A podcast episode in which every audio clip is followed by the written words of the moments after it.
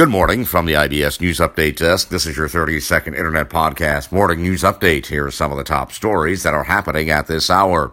Numerous NBA teams react to the Capitol rioting and the Jacob Blake decision on and off the court. Also this morning, Democrats Warnock and Ossoff pick up the Georgia Senate seats and Joe Biden denounces a violent mob at the U.S. Capitol. He says this must end now. And that is your 30 second Internet Podcast morning news update for now. We'll have more podcast news updates throughout the day. Until then, from the IBS News Update Desk in downtown Chicago, I'm Nicholas Anastas, wishing you a very good morning.